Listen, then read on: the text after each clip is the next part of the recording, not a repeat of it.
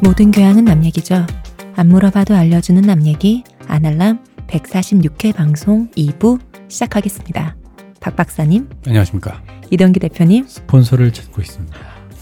아날람은 지금 메디치 가문과 같은 찐팬분들을 기다리고 있습니다. 메디치 가문 정도 되면 저희한테 이래라 저래라 할 수 있습니다. 안녕하세요. 시옷입니다. 때려도 되나요? 때려도 되나요? 네. 아날람에서 듣고 싶은 얘기를 주문할 수 있습니다. 그렇죠. 음. 음. 노래를 불러라 합니다. 음. 벗어봐라 할 것 같습니다. 저는 안 그 저는 거기까지 못 할 것 같은데요. 뭐 저야 뭐 아쉬울 게 없습니다. 제가 양말 정도는 벗어드릴 수 있습니다. 시원하게 벗어드릴 수 있습니다. 장갑 내지 양말 정도 가능하다. 음, 그렇습니다. 음, 그렇습니다. 굳이 그걸 볼 이유가 있나 싶긴 하지만 사람의 취향을 무시하지 마세요. 음, 음. 세상은 다 넓고 그쵸? 다양하니까. 그럼요. 누군가는 박박사, 아 박박사랜다. 이 대표에 보고 싶어 할 수 있죠. 아 그럼요. 있겠죠. 네, 네 맞습니다. 네, 뭐 취향은 다양하고. 지금 인구 벌써 팔십억인 거 아세요? 전 세계 인구요? 어, 팔십억 인구 중에 뭐 몇 없겠어요? 전 세계 인구 팔십억이나 돼? 네 그렇대요. 우리 어릴 때 사십억 아니었어? 오십억 이랬던 것 같은데. 받아 사십억. 내 시절 사십억. 어, 난 육십, 칠십억 이때였거든요. 근데 지금 팔십억이래요. 음. 저 어릴 때 오십억이었었다. 오십억 기준. 그렇습니다. 하긴 중국 인구가 나, 저 어릴 때 십억에 가까운이라고 했었는데 맞아, 맞아. 이제 십억이잖아요. 음, 그렇습니다. 그럼 가면서 봐. 선진국은 계속 애들 저출산이 되는데 인구는 계속 늘었다라는 건 우리가 그때 예전에 얘기했던 로스트 테크놀로지가 곧 실현화 되겠네요. 그렇죠. 그런 그렇죠. 일이 있었네. 네. 음, 어. 음. 그 저 제일 인구 증가가 많이 된 데가 이제 중국하고 인도가 이제 아주 큰 기여를 하고 음. 있죠. 음. 거기다가 또 이제 옛날에는 약간 좀 중진국 이하에는 보급되지 않았던 수많은 의료 기술들이 그쵸. 보급이 되면서 음. 영아 생존율도 높아졌고. 음. 음. 이거 다 문명의 발달의 결과긴 한데 맞아요. 네, 네 저출산과 함께 아날람도 음, 사라져가는 거예요. 여러분의 많은 성원 아날람 청취자가 십오억이 될 때까지 팔십억 인류가 모두 쓸 때까지 아 그거 무섭다 그거죠. 음. 아 뭐 네 거의 뭐 이거 락 페스티벌 해도 될 음, 경진데 그렇죠. 그 정도는. 네. 아 그럼 우리도 거기 채우는 거예요? 저는요 사실. 우리가 행사를 할 때 음. 네. 공개 방송했잖아요. 음. 참 안 하다가 음. 참 언제, 처음 언제, 해봤잖아요. 언젠가 한번 해보자. 그러니까. 음. 저 아는 분은 저한테 그런 거 왜 하냐고 물으셨어요. 공개 방송은 이문세나 하는 건데. 너네 그런 거 왜 하냐고 저한테. 별이 빛나는 밤에. 다른 팟캐도 하고 우리 거 듣지도 않으면서. 뭐 이렇게 우리도 팬들도 뭐 음. 그런 거 없냐라고 물어보시는 분들 네. 계시고 해서 음. 나름 그래도 이제 영화도 음. 세팅하고 이렇게 좀 제대로 되게 신경 많이 썼어요. 많이 말한 짜세가 좀 나게 하려고 많이 알아주셔갖고 감사했었어요. 네. 했는데 사람이 그 이걸 뭐라 그러죠? 첫 끝발이 개끝발. 음. 초신상처럼 음. 빅뱅이었어요. 시작하자마자 팡 했어요. 음. 슬픈 또 이제 곧 우리가 얘기해야 되겠지만 받아들이시고 그럼요. 받아들여야... 잠깐이라도 빛이 난 게 어딥니까? 그럼요. 그럼요. 바로 요 얘기를 하기 위해서 네. 광고도 없는데 이 전제를 깐 겁니다. 네. 어제 한 얘기가 바로 이 얘기. 우리가 지난 공개 방송에 네. 그 뽕에 취하면 아 사람들이 다 나를 호의적으로 참 대해줘서 감사하다 이래야지 네. 음. 아 남들 나를 좋아하고 있었어. 음. 역시 나야. 어, 역시나 하는데 스폰서도 없지만 막 갑자기 이렇게 그럴 리가 있나. 스폰서가 왜 없어. 여러분 통장 보이죠? 좋네요. 이러면 이제 어떻게 되는지를 드디어 오늘 박 박사님 얘기해 주시는 어. 겁니다. 될 일이 아니다. 그걸 좀 정확하게 얘기하자면 공개 방송을 해서 이백 명이나 왔는데 음. 다음 주에 바로 스폰서가 끊겼어. 음. 그럼 어떻게 생각하냐. 음. 이건 음모다. 아. 이건 음모다는 우린 보통 일상에서 농담으로 얘기하잖아요. 듣고 보니 음모 맞는 것 같은데. 네. 그러니까 거기에서 공개 방송에 왔던 우리의 안티가 어? 어. 이 자식들이 배알이 꼴린 거야. 어. 그래가지고 호텔스닷컴에 전화해서 음해를 한 거지. 어. 그래가지고 우리가 알지 못한 어떤 이유를 본사에 전화해서 영어로. 네. 그래서 거기에서 그날 뭔가 수상한 표정을 지었던 사람들이 몇 명 생각이 나면서 어? 이렇게 되는 거예요. 똑바로 못 봐갖고 네. 이렇게 봐. 이런 일이 실제로 벌어지고 있습니다. 이런, 이런 피해망상에 가까운 일들이 게시판에서 벌어졌죠. 네. 꽤 뭐 지난주에 했던 얘기를 계속 이어서 해보자면 지난 방송에 했던 지난 얘기 방송, 예. 어제입니다. 어, 네. 어제군요. 아, 벌써 하루가 지났군요. 네. 담배 하나 피고 왔는데 음. 시간이 너무 빨리 가요. 나이를 먹으니까. 꽤 지난주에 이제 사건 개요에 대해서 대략 얘기를 했죠. 어제라니까. 아, 예. 지난 아, 어제 어제 어. 예. 시간 그 한 시간 정도를 이제 사건 개요에 대해서 이 얘기를 도대체 니네가 왜 하고 있냐 음. 게시판에서 일어난 해프닝을. 그러니까 일단은 사건의 이런 흐름이었다라는 얘기를 먼저 설명을 드렸고 사실은 이런 일이 왜 벌어졌는가를 얘기하기 전에. 그러면 왜 이렇게까지 몰입하는가에 대해서 한 번 더 짚고 넘어가야 될 것 같아요. 네. 그러니까 이 얘기를 옛날에 우리가 이제 아이돌 관련 얘기를 하면서 많이 한번 사실은 했어요. 했는데 그때는 어떻게 시작하고 어떻게 커지는가에 대한 얘기만 했지 이게 어떻게 끝나는가에 대한 얘기는 하지 않았어요. 그쵸. 그렇죠. 음. 그래서 사실은 이 생각을 하고 나서 제가 여기 이제 대본에 적진 않았지만 문득 그 생각이 드는 거야. 연애나 사랑이나 관계를 시작하는 법이나 유지하는 음. 법에 대해서는 사람들이 많은 얘기를 해주는데 음. 끝내는 법에 대해서는 아무도 얘기를 안 해줬구나. 그러니까 요새 그렇게 안전이별 얘기를 하나? 네. 문득 그 생각. 이거 물리적인 거잖아요. 그거는 물리적인 안전이잖아요. 시, 저, 감정적인 안전. 음, 음. 장서적인 어떤 아니를 맞아요. 위한. 그러니까 가만히 생각해보니까 우리가 잘 끝내는 법을 알아야 된다라는 거, 뭐 인생을 잘 마무리해야 된다, 뭐 죽을 때 된 사람처럼 얘기를 하는데 그 생각이 갑자기 든 거야. 이건 대본에 없는 얘기인데 그 갑자기 그냥 아 이게 생각해보니까 이제 케이팝이 이제 엄청 흥하면, 흥하면서 팬덤에 대한 얘기를 너도나도 해요. 너도나도 하는데 팬덤에 대해서 저는 기본적으로 되게 호의적인 사람이에요. 다들 음. 저 자체도 덕후기도 하고 음. 팬덤이라는 거에 되게 호의적인 사람인데 분명히 그 어두운 면도 존재하거든요. 사람이 하는 것인데요. 네. 네, 당연히 존재하고 안 좋은 면이나 부작용이 엄청나게 많아요. 많은데 그것이 사실은 같은 코, 같은 원리에서 나오는 다른 결과물이거든요. 그거를 긍정적으로 끌어내기 위한 것들은 뭐가 있을까라고 생각하는데 예를 들어서 끌어오르는 덕심을 어떤 사람은 사생활을 음. 침해하고 스토킹을 하는 걸로 푸는 사람이 있는 반면에 네. 어떤 사람들은 그거를 되게 생산적이고 창조적인 결과물로 끌어내는 음. 사람도 있어요. 어떤 사람은 그걸 갖다가 주변을 더 이제 실제 자기가 좋아하는 가수가 흥하게끔 도움이 되는 행위로 발전시킨 사람이 있고 음. 있는 팬도 떨어져 나가게 만든 사람이 있어. 음. 똑같은 애정을 갖고 하는 일이야. 음. 근데 이게 생각해 보면은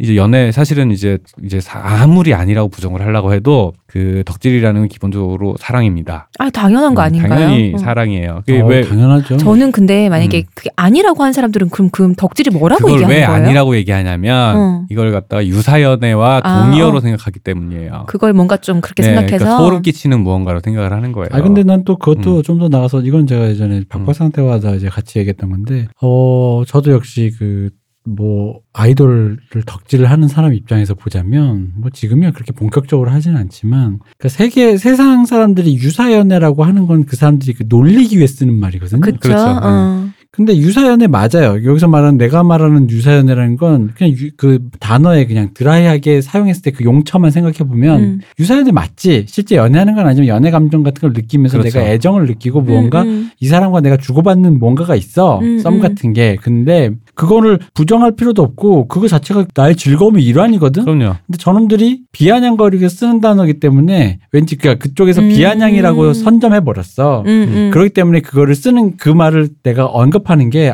방금 박 박사님 말은 소름 끼치는 뭔가처럼 인정해주는 것 같아서 어, 부끄러운 뭔가처럼 어, 어. 세간에 알려지기 때문에 굳이 부정한단 말이야. 그렇죠. 음. 그러니까 그게 없다고 말할 수가 없어. 근데 그러면은 사람들이 보통 우리나라에선 이제 일본도 약간 그런 느낌이 있죠. 예를 들어서 이런 거야. 어? 이 대표가 저기 뭐야 아이즈원 덕질을 한다는데 그렇다면은 이 대표가 밤마다 사쿠라를 보면서 뭐 어? 어?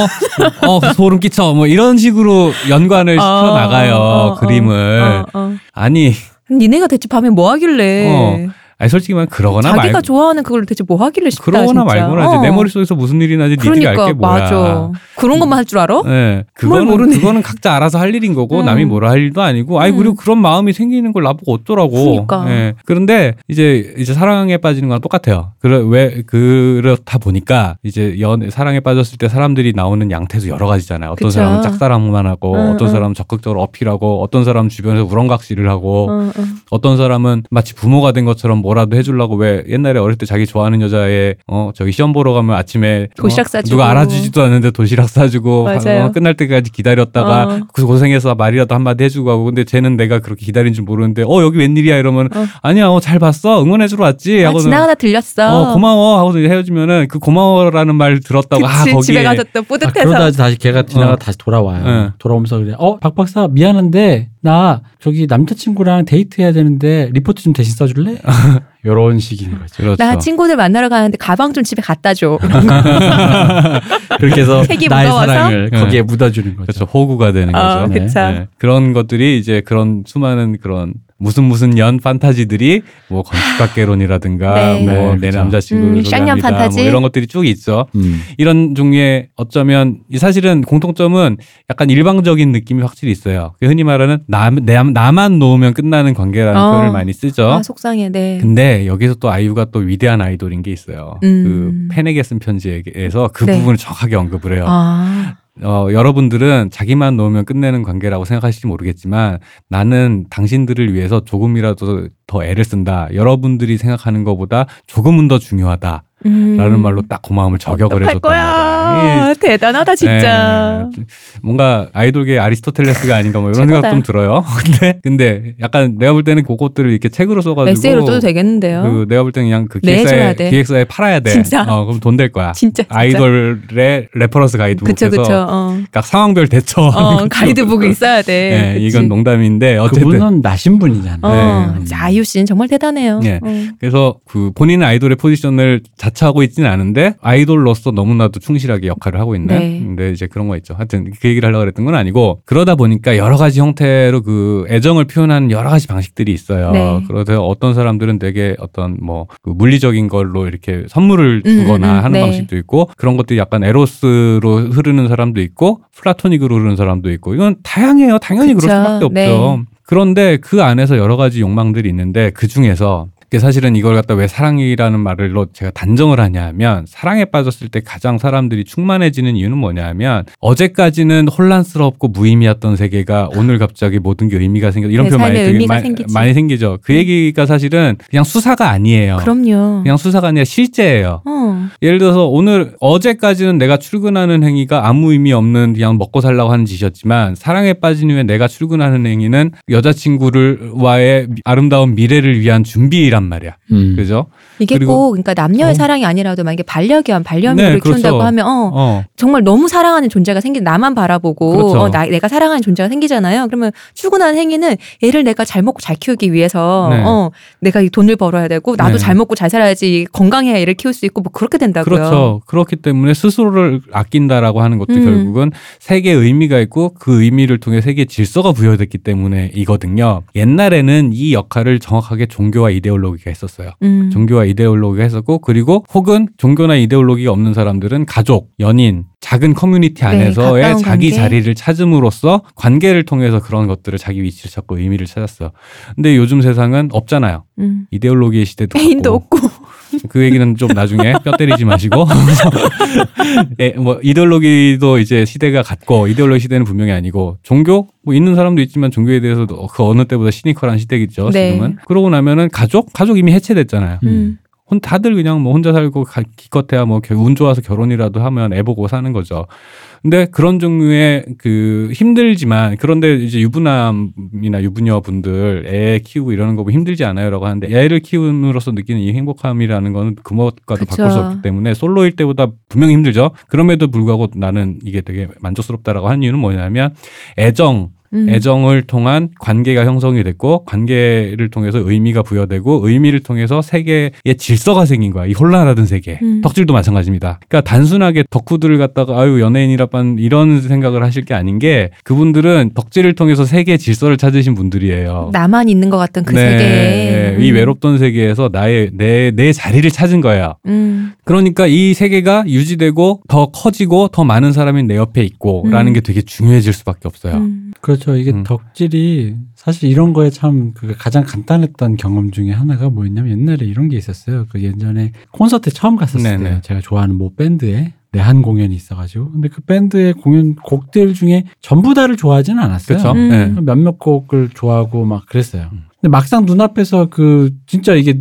그때 내한 공연이라는 음. 게 굉장히 드물 때니까 그쵸? 내한 공연을 봐가지고 실제 사운드랑 실제 플레이를 눈앞에서 보고 전체 플레이리스트를 다 들으니까 음. 이 사람과 내가 원래 좋아하던 사람인데 네네. 이 사람이 직접 플레이하는 모든 곡을 들으니까 네. 이 사람 그 모든 노래가 다 특별해진 거야. 그렇죠. 음, 네. 음, 그렇죠. 그러니까 예전에는 아, 이 노래는 별로 안 좋아서 스킵했던 노래가 네. 그때 들었던 흥분과 기억과 이 사람과 맞아. 그 같은 공간에서 공유했다라는 생각에 네. 모든 노래가 특별해진 거예요. 그렇죠. 그렇죠. 음. 그러다 보니까 옛날에는 뭐 예를 들어 뭐 옛날에 테이프 시절이나 엘피 시절이니까 뭐 A면 다섯 곡, B면 다섯 음. 곡이면 이 중에 뭐 두 곡은 패스하고 뭐 뭐 끝번 락발라드 하나 맞아. 듣고 네. 뭐 타이틀곡 신나는 거 하나 듣고 막 두 개 세 개 듣잖아요. 네. 근데 이제 그거가 다른 노래가 짜투리들마저도 아 그때 이렇게 연주했어 하면서 네. 이게 그러니까 뭔가 다 새롭게 리뉴얼이 돼버린 거예요. 내 눈에서, 내 귀에서, 내 머릿속에서 네. 그러면서 그 노래들이 다 애정이 생기는데. 네. 나 이제 그 이전에 나랑 똑같은 반응을 갖고 음, 있는 팬이 있어. 친구가 있단 말이에요. 음.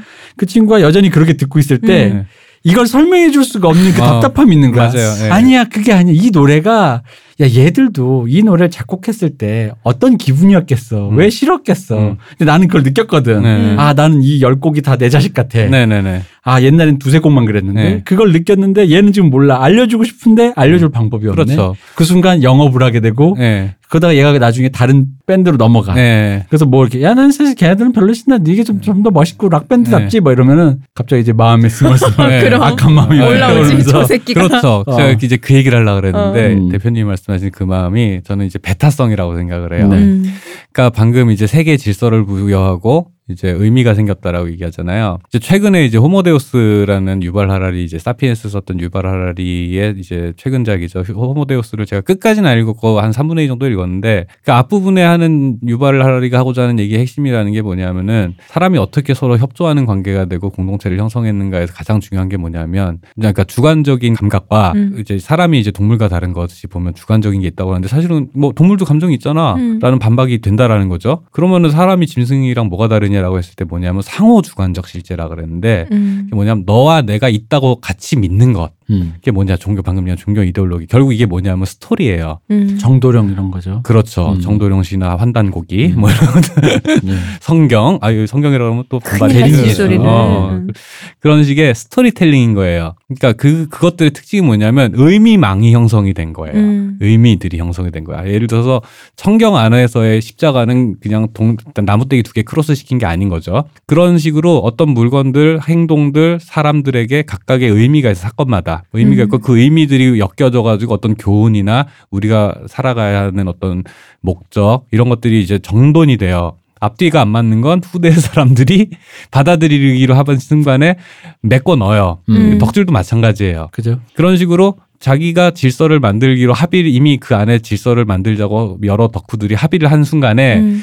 빈 구멍들은 메꿔서 넣어줘요. 음. 그래서 사실은 전에 옛날에 왜 그 얘기했잖아요. 그 방탄 얘기하면서도 그 얘기했는데 왜 덕후들이 묘사하는 아이돌이라는 거는 사실은 완전 무결한, 완전, 어, 완전 무결한 하늘에서 네. 내려온 천사란 그쵸. 말이야. 응. 근데 그런 이미지들을 계속 만드는 거야. 음. 왜냐하면 내가 만들어놓은 우리가 만들 우리죠. 내가 아니라 덕후들이 만들어놓은 이야기 안에서는 그분들은 그런 역할을 해야 하기 때문인 음, 거예요. 음. 그러다 보니까 그렇게 해서 나는 이 무리 안에 한 하나 원 오브 데미 원 오브 어스가 됐어.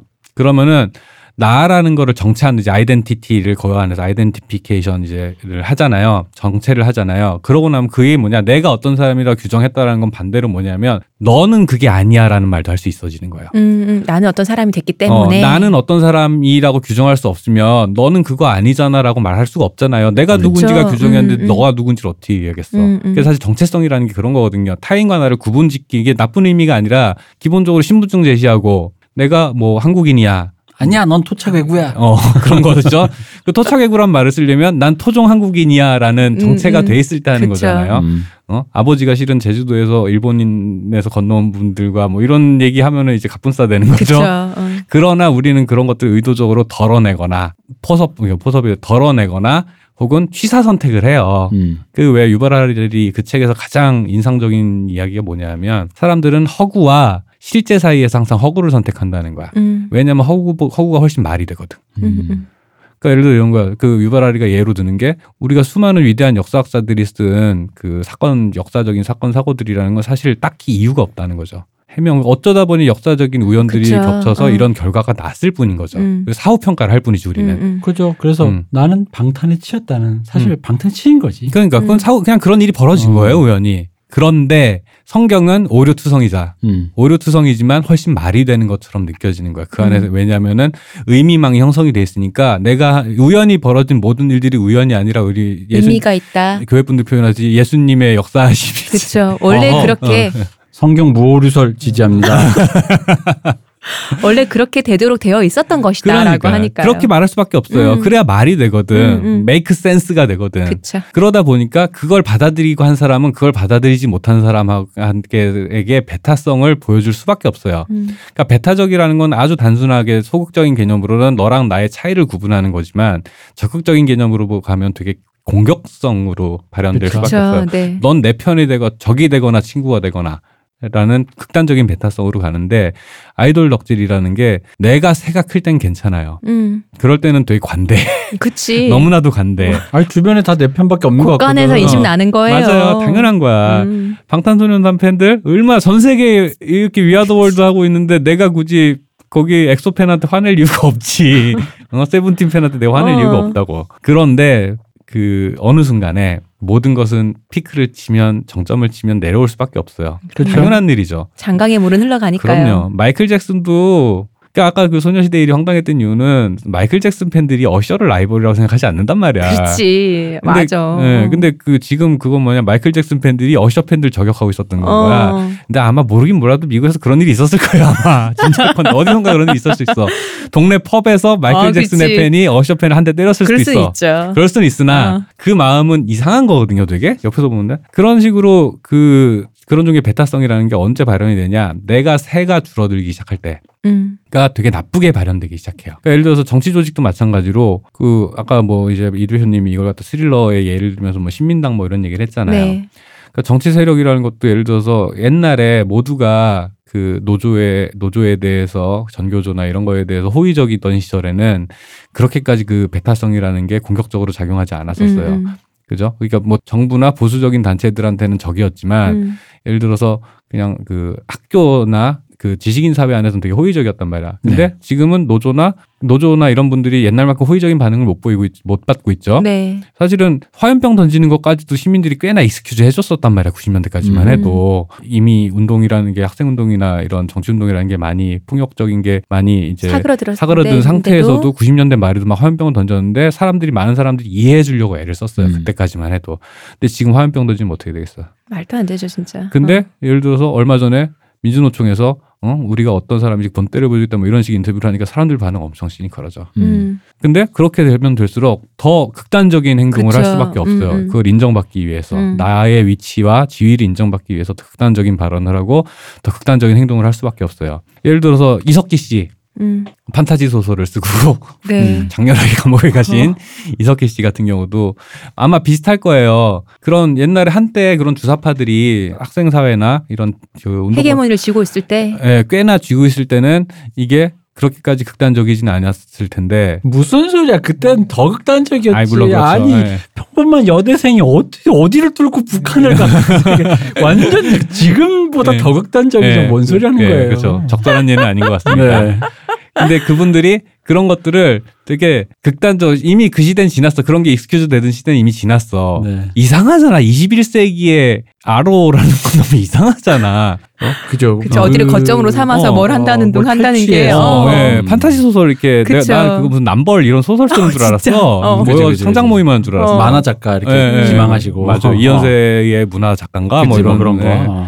그게 그런 종류의 감각이 사라지면은 주변 반응이 안 좋고 상황이 음. 이상하다 싶으면은 우리끼리 묻히잖아. 시대가 변하는 거에 맞서서 어 이거 아닌가라는 감각이 있어야 되는데 그렇죠. 긴 시간을 그 안에 몰입하고 살았잖아요. 그러면서 나를 타자와 나를 계속 구분지은 상태에서 나라는 사람을 되게 강하게 정체를 시키면 시킬수록, 나라는 정체성에 대한 유연성이 떨어지면 떨어질수록 나의 정체성을 지키려고 사람이 극단적이 돼가고, 반면에 옛날에 하던 걸 그대로 했음에도 함에도 불구하고 되게 극단적으로 보이게 돼요. 음, 그렇죠. 예를 들어서 사실 본인들은 바뀐 게 크게 없어요. 네네네. 그냥 그때도 예를 하던 대로 한 거예요. 네네. 그때도 저격은 했을 수 있고, 그 그때도 똑같이 그 노동 노동 아까 얘기한 뭐 스, 스트리밍이라든가 뭐 영업이라든가 관리라든 이런 노동 덕질을 아마 했을 거예요. 근데 새가 줄어드니까 이런 네거티브한 행동들이 작은 숫자의 사람들이 되게 큰 에너지를 발휘해서 하다 보니까 음. 극단적인 모양새가 될 수밖에 없는 음. 거예요.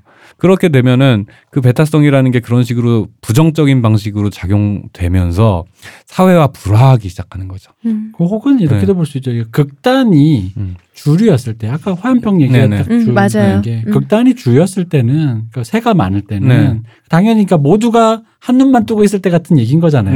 네. 그럼 모두가 한 눈만 뜨고 있을 때는 어 그냥 한 눈만 뜬 사람들이 정상인 것처럼 음. 당연히 주류인 것처럼 보이는 것이고, 음. 근데 이제 그러니까 이게 어떤 이게 어딘가 지점에 위치했는지에 따라 그 여부는 그, 그 예전에도 우리 방송에서 얘기했지만 그 시대가 어떠냐에 따라 음. 그 위치가 좀 다를 수 있다 그랬잖아요. 그렇죠. 그 죽창이나 화염병이라는 게 음. 메갈문학이라는 게 음. 어떤 시점에서 어떤 지점이라고 얘기한다. 유효한 때가 있었고 아니다. 음. 근데 이제 그럼 이제 그 사람은 언제나 그 유효한 거를 해야 되니까 음. 아직도 저기 뭐야 이게 한글 구팔 쓸 수는 없잖아. 그렇죠. 이제 그런 것들에 대해서 찾아갈 감각이 필요하다라는 거잖아요. 그렇죠. 시대가 변했으면 나의 행위라든가 그 수위라는 것도 당연히 자연스럽게 조절을 해야 되는 건데. 극단적인 그 어떤 여러 가지 그 어떤 정체, 어떤 어떤 집단, 집단 음. 안에서 코어라고 불리는 사람들, 핵심이라고 불리는 사람들은 자기가 그 안에 너무 많은 인생의 에너지를 쏟아 넣었어요. 음. 그러면은 그런 사람들 예를 들어서 막 옛날에 주사파다가 전향한 사람들이 극단적으로 주사파를 디스하고 뭐 왜 전향한 사람들이 되게 극단적으로 전향한다 그러잖아요. 그죠. 미국에서도 제가 알기로 그, 그 적군파에 해당하는 테러리스트 핵발전소 테러하고 음. 뭐 그 허공의 질주 주인공 네네네. 같은 그런 분들이 나중에 네오콘이 됐다고 알고 있어요. 그죠. 음. 그러니까 그런 식으로 극단적으로 그렇게 된 이유는 뭐냐면 내가 넣, 갈아 넣은 에너지가 너무 많으니까. 그러니까 음. 화가 나는 거예요. 나의 음. 보통 그런 걸 할 때가 나이 먹어서보다는 젊을 때 많이 하잖아요. 그렇죠. 어릴 때 네. 내가 한창 에너지도 음. 왕성하고 그리고 나의 정말 젊음을 갈아바쳤잖아요. 네네. 내가 근데 이걸 내가 좀 끝내버리면 뒤돌아 생각해보면은 내가 이걸 끝내면 나도 없어요. 그때 젊음에 그렇죠. 젊은 시절에 내가 사라져버려요. 그러니까 아까도 얘기했지만 그런 그 어떤 의미망 안에 자기가 들어갔잖아요. 음. 얼마나 삶이 풍요로워. 음. 하나하나가 모든 게 의미 있고 즐거움이고 조이 영어 단어로 조이라 그러죠. 음. 그게 왜 교회에서도 그런 단어 많이 쓴단 말이야. 그쵸. 그 뭐라지 그런 조이를 한국어로 하면은 이제 기쁨과 막 이런 성령이 흘러 넘치는. 오죽하면은 그 심슨의 목사님 이름이 러브조이 아닙니까? 네, 그런 표현을 쓴단 말이야. 이게 그냥 단순히 그냥 즐거움이랑은 좀 다르거든요. 그쵸. 그러니까 그런 것들이 넘쳐흐르던 삶에서 내 주변의 동료들이 하나둘씩 사라지고 음. 내가 예를 들어서 예를 들어서 이제 내가 기독교도였으면 예수님 좋아하던 사람들이 점점점 살아도 아무도 예수님 얘기를 안 하기 시작해. 음, 음. 이걸 어떻게든 알려야겠어. 음, 음. 라고 하면 사람이 공격적이 되는 거야. 실제로 기독교가 그런 메커니즘으로 되게 공격적이죠. 그렇죠. 안 믿게 되면 음. 안 믿는다로 끝나는 게 아니라 적그리스도다. 그렇죠. 음. 네. 되는 거죠.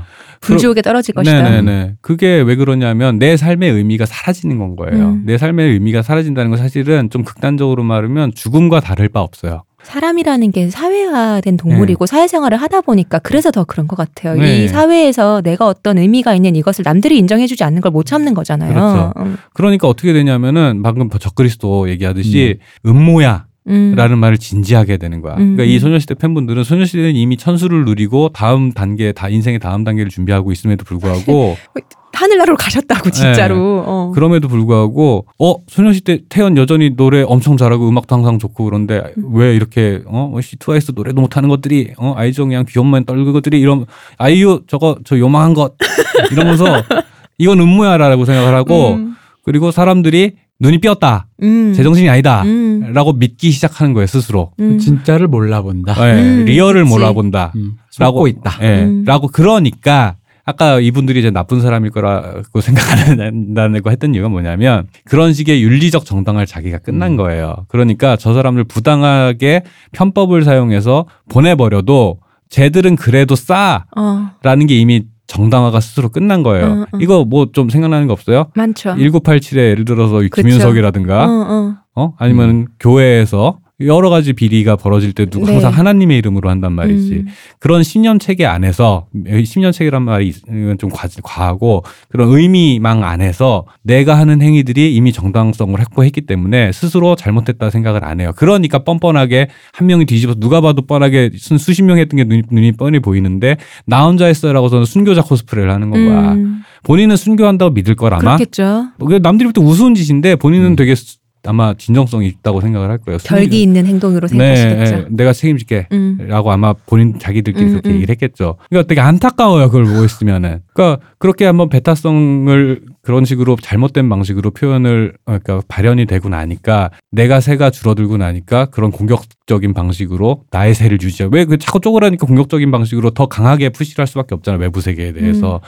그런 작용들이 일어나면서 지금 보면 아까 이제 소시단 같은 사, 그 사태가 벌어진 건데 우리가 이제 이 대표님이 계속 예고를 했지만 이런 일들이 그 이제 적군파 네. 대표적으로 적군파도 그랬고 그리고 예를 들어서 저기 뭐야 지금 솔직히 말하면은 이제 여기서 방송에서 삼팔육 세대 비판을 많이 했죠. 음.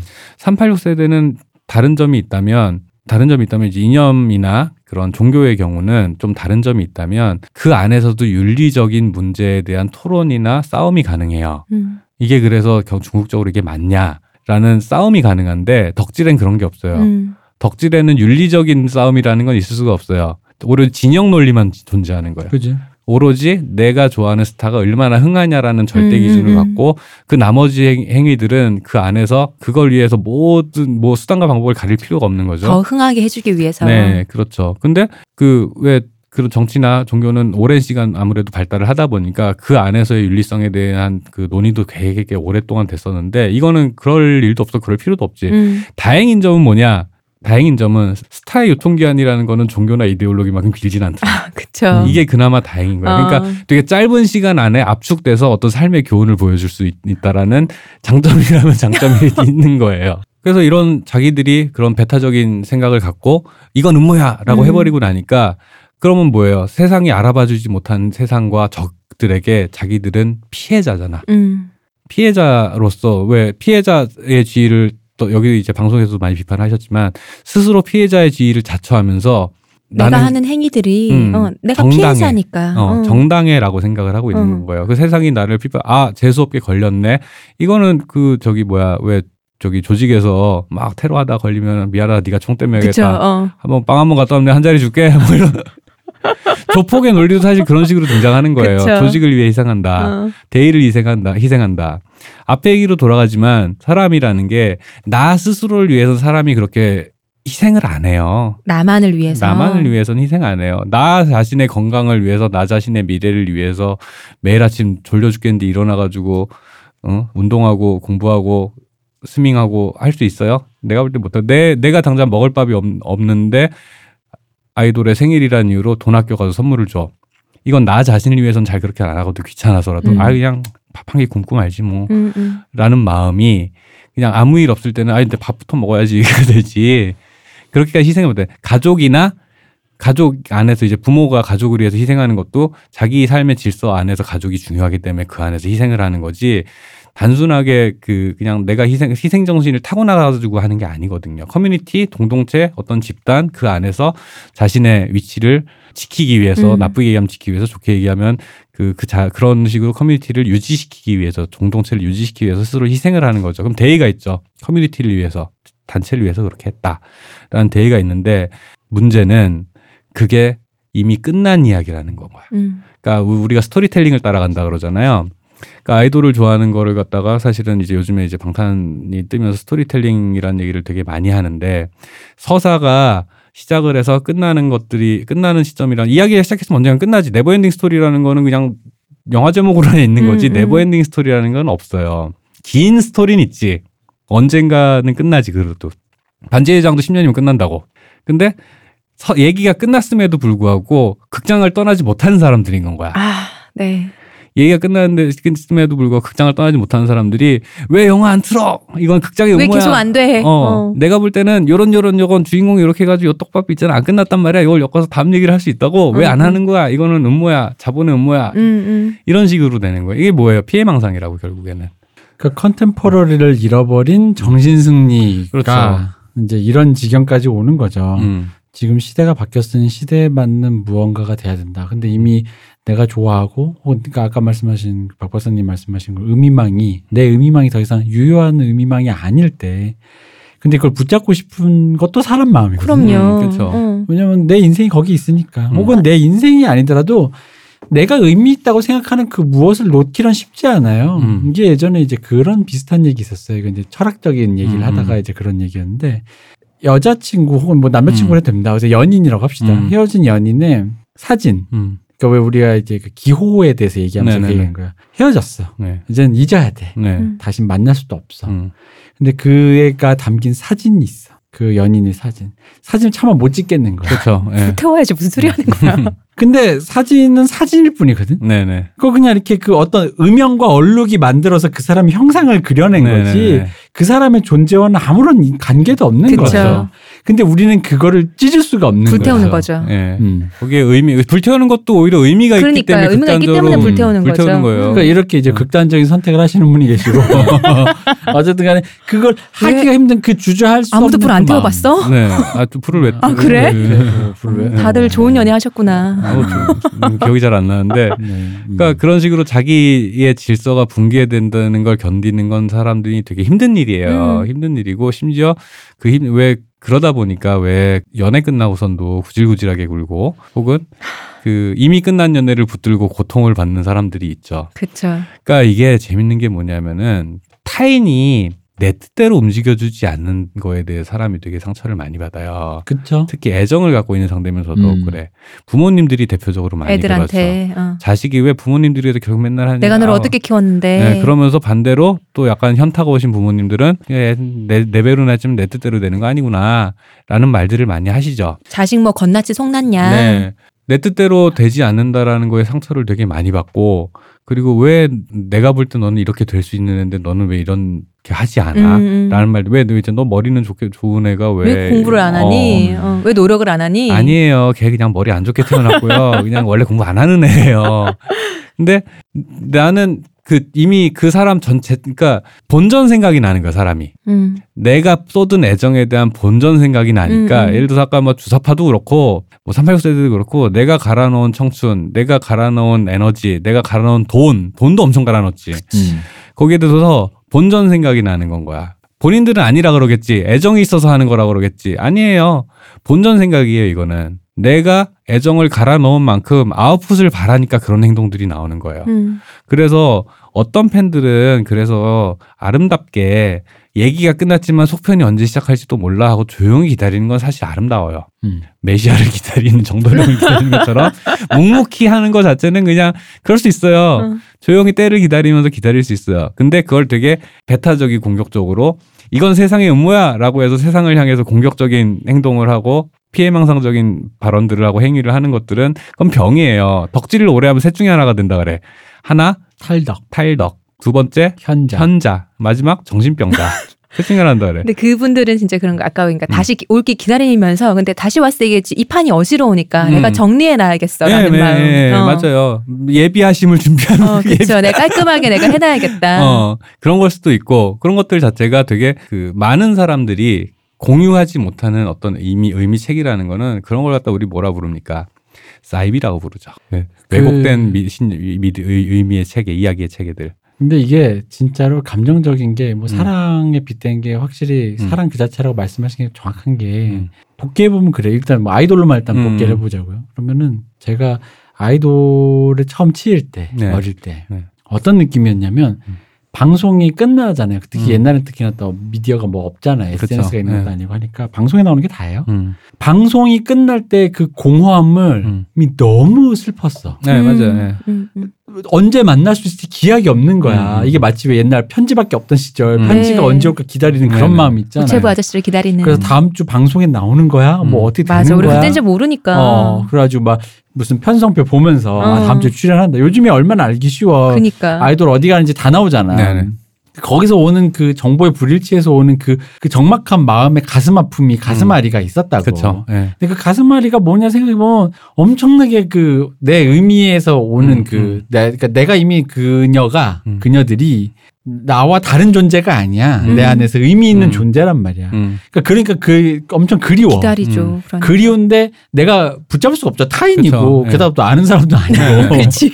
영원히 붙잡을 수가 음. 없어요. 내 손에 쥘 수도 없고. 음. 그러니까 거기서 오는 그, 그 망실감이 있어. 음. 사랑을 함에도 불구하고 영원히 계속 상실감을 느껴. 맞아. 사실 덕질은 그렇거든요. 네, 그게 사실은 그 연애를 처음 할 때 사람이 제일 당황하는 게 그런 거잖아요. 왜 이렇게 약간 이십 대 싸이월드 감수성으로 말씀을 드리자면 보고 있어도 보고 싶다. 아. 음. 같이 있어서 외롭다. 근데 그럼요. 사실은 그게 본질이긴 해요. 본질이에요. 네, 사랑이라는 감정의 어. 본질 중에 하나긴 해요. 음. 근데 그 덕질할 때도 마찬가지인데 근데 요즘에 이 연애 산업이라는 게 얼마나 고도화됐냐 하면 그런 종류의 현타를 오지 않게 만드는 게 핵심이에요. 음. 그게 오지 않으려면 어떻게 돼야 돼? 끊임없이 주입해줘야죠. 아니죠. 같은 사람이 되는 거지. 같은 너와 사람? 내가 같은 사람이 되고 아. 동일시를 하기. 그러니까 연애를 한다라는 건 대상을 보고 여, 관계를 주고 받는 거잖아요. 네네. 대상이 아니, 대상 이것도 또 다른 종류의 대상화긴 해요. 엄밀히 음. 얘기하면 자아를 이 팀 아이돌 그룹에게 의탁한다 그러는 표현을 네. 많이 쓰거든요. 네. 일, 동일시하는 거예요. 팀과 아. 나를. 팀과 나를 동일시하면 어떻게 되냐. 내, 보이지 않아도 나는 이미 내가 이미 방탄인데 음, 무슨 상관이야. 그치, 어. 중요한 거는 앞으로 뭐가 될까인 거야. 음, 음, 음. 팀의 성장, 팀의 미래, 팀의 성과 이런 것들이 나에게 충만감으로 다가오는 거야. 이게 잘 안 와닿으시면은 부모님이 애 키울 때 생각해 보시면 될 것 같아요. 맞아요. 어. 애 키울 때 대리만족. 이미 이제 뭐 자꾸 엄마만 예를 드리는 건 그렇지만 음. 주 양육자가 어머님이 많고 그러다 음. 보니까 엄마들이 보통 애들한테 자아를 투영해 버리잖아요. 음. 그래서 내가 옛날에 내가 옛날에 만약에 공부를 집에서 음. 안 가르쳐줘서 했으면 애한테 공부를 아주 푸시를 한다든지 음. 내가 예체능 이런 거 배우고 싶은데 안 돼서 푸시를 한다든지 음. 이런 식으로 아예 그렇게 내 자식이 아니라 자식과 본인이 하나가 돼버리잖아요. 네, 그래서 차변봉투에 엄마가 엄마의 변을 받아가는 것처럼. 아 진짜? 아 그런 일 없었어요? 처음 들어봐요. 아 그 왜 그 저기 이말년 만한가 왜? 그거 많지 뭐. 많이 있어요. 애가 그날 그게 안 나올 때는. 네. 아 엄마가 대신. 어, 네. 아. 이건 좀 극단적인 농담이고. 실제로 아이돌 팬들이 내 새끼란 표현 엄청 많이 맞아, 했어요. 맞아, 맞아. 내, 내 새끼라고 했잖아요. 우리 새끼. 어. 어, 그럼 나도 네. 보다 보면 네. 내 새끼란 말이 절로 나오는 거죠. 네, 맞아요. 어. 그래서 팬들끼리 대화를 할 땐 주어를 말을 안 해요. 어. 애들 왔어? 이렇게. 맞아. 어, 어, 맞아. 이게 어. 웃긴 얘기 같지만 좀 네. 당연해요, 그거는. 어, 되게 예를 들어서 그냥 이십, 삼십 대 여자분들이 모여있거나 음. 이십, 삼십 대 남자들이 모여가지고 음. 어, 애, 애들 왔어? 오늘 안 아프대? 괜찮대? 잘했어? 음. 진짜 자기 자신 얘기하는 것 같아서 가만히 들어보면은 아이돌 얘기야.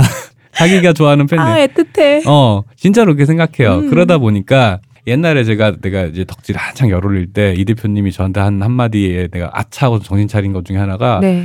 야, 너 헬리콥터맘 같아. 이런 거야.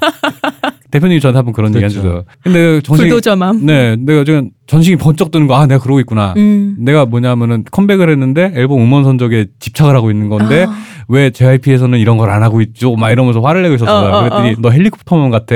근데 요즘의 덕질이라는 것들이 그런 마음을 유도를 해요. 음. 그런 마음들을 유도하고 그리고 또 이제 한국적인 특성, K-팝 팬덤이라고 하는 게 그런 종류의 아까 얘기한 긍정적인 의미든 부정적인 의미든 배타성.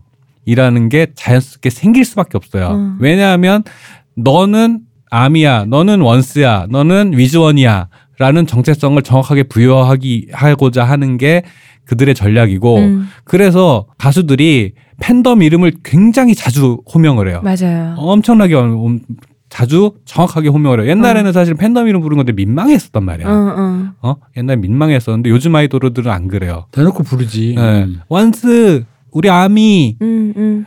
호명을 일부러 계속 해주는 거예요. 호명을 함으로써 정체가 되니까. 음. 여기서 정체는 교통정체가 아니라 아이덴, 아이덴티피케이션. 아, 외래였으면 안 되는데 자꾸. 정체화하는 거죠. 어, 그러면은 자연스럽게 배타적이 될 수밖에 없어요. 우리니까요. 어. 어, 너나 우리. 어, 원 오브 어스 아니면 원 오브 데미야. 음.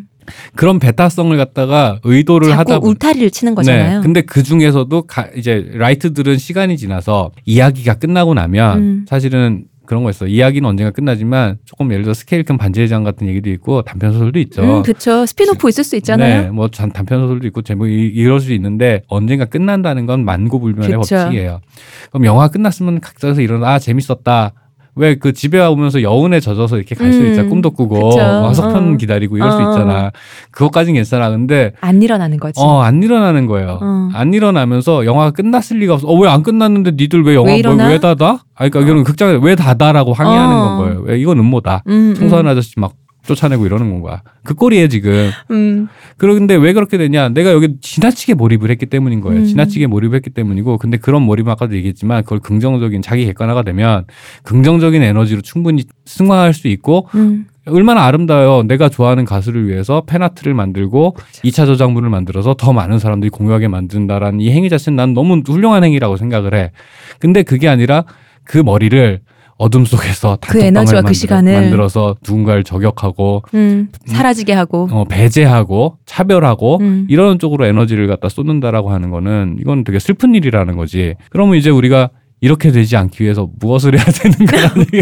저는 또 어떤 의미로 응. 그런 응. 생각도 될 것 같아요. 사람이라는 게 응. 뭔가 본인을 정당화하고 합리화하게 돼 있잖아요. 그러니까 응. 왜 그런 거 있잖아요. 너네 지금 그렇게 팬아트 그리고 그런 팬들도 있지. 바, 밝은 데서 하는 팬들도 있지. 근데 지저분한 일은 누가 할 거야. 누군가는 손에 맞아요. 흙 묻혀야 될 거야. 피 묻혀야 어, 될 거 아니야. 날카로운 지적하셨어요. 그거 우리가 지금 하는 거야 라고 맞아요, 맞아요, 생각할 맞아요. 것 같은데. 다크나이트라고 그쵸? 스스로 다크나이트라고 음, 음. 스스로 생각하는 사람들도 많아요. 음, 음. 네. 누군가는 더러운 일을 해야 될 거잖아. 그거 네. 내가 대신 해주고 있는 거라고. 네. 우리가 하는 덕분에 너네가 지금 밝은 데서 네, 예쁘게 네. 너네 팬들은 다른 팬들은 그러고 있는 거라고. 네 맞아요, 어. 맞아요, 맞아요. 되게 날카로운 지적을 하셨어요. 그런 식으로 그런 어둠의 음. 어둠의 아까 이제 어둠의 소시대 이런 다크나이트라고 스스로. 네, 근데 그럴 것 같아요. 스스로를 숭고한 십자군이라 생각하는 거거든요. 이것도. 네. 사람이라면 좀 그럴 것 같아요. 네, 당연히. 네, 네. 그런 식으로 스스로 정당화하는 거 자기 행위를 꽤 왜 씨아이에이라든가 에이치아이디 분들 그런 거 있잖아. 왜 그 어둠에서 왜 그 구호가 있잖아. 안 보이는 데서 국가를 위해서 희생되는 음. 뭐 이런 것처럼 음. 대의를 희생해 스스로 음. 희생한다. 이거 숭고한 되게 그쵸? 숭고함에 어. 스스로 취해 있기도 할 거예요. 음. 근데 그럴 필요 없지. 그런 사람들 결국 시간 지나서 뭐가 남았어. 그냥 잊혀진 사람들이 돼버렸지. 네. 그러니까 우리가 살면서 이런 식으로 자기 시대는 이미 지나갔고 자기가 음. 믿던 것들은 사실 유통기한, 유통기한이란 게 생각의 유통기한이 있어요. 사실은 뭐 우리가 어릴 때 철학이니 뭐 이런 거에 대해서 잘 모르고 얼핏 얘기를 들 때는 어떤 사상 체계나 뭐 윤리나 음. 뭐 도덕, 뭐 혹은 당대의 법 이런 것들이 영원할 것처럼 얘기를 하잖아. 근데 사실은 이미 사문화돼 버린 옛날 우리 어릴 때 가르쳤던 것 중에 사문화된 법들 얼마나 많아, 네. 얼마나 많고 그 그때 당시에 당연히 하다고 생각했던 질서들 음. 이런 것들 얼마나 많이 바뀌어서 한 삼십 년 사이에. 근데 여전히 그걸 믿고 있으면 이상한 사람이잖아요. 그쵸. 이상한 사람이란 말이에요. 특히 그 우리나라 같은 경우에는 지금 우리 이제 아날람에서도 많이 얘기를 하셨지만 산업화 세대 네. 그리고 민주화 세대가 갈등하는 가장 큰 이유는 각자가 젊은 시절에 불을 살랐던 그 신념 체계를 버리지 못해서잖아요. 음, 그렇죠. 신념 체계를 버리라고는 하지 않겠어요. 그걸 어떻게 그걸 버리겠어.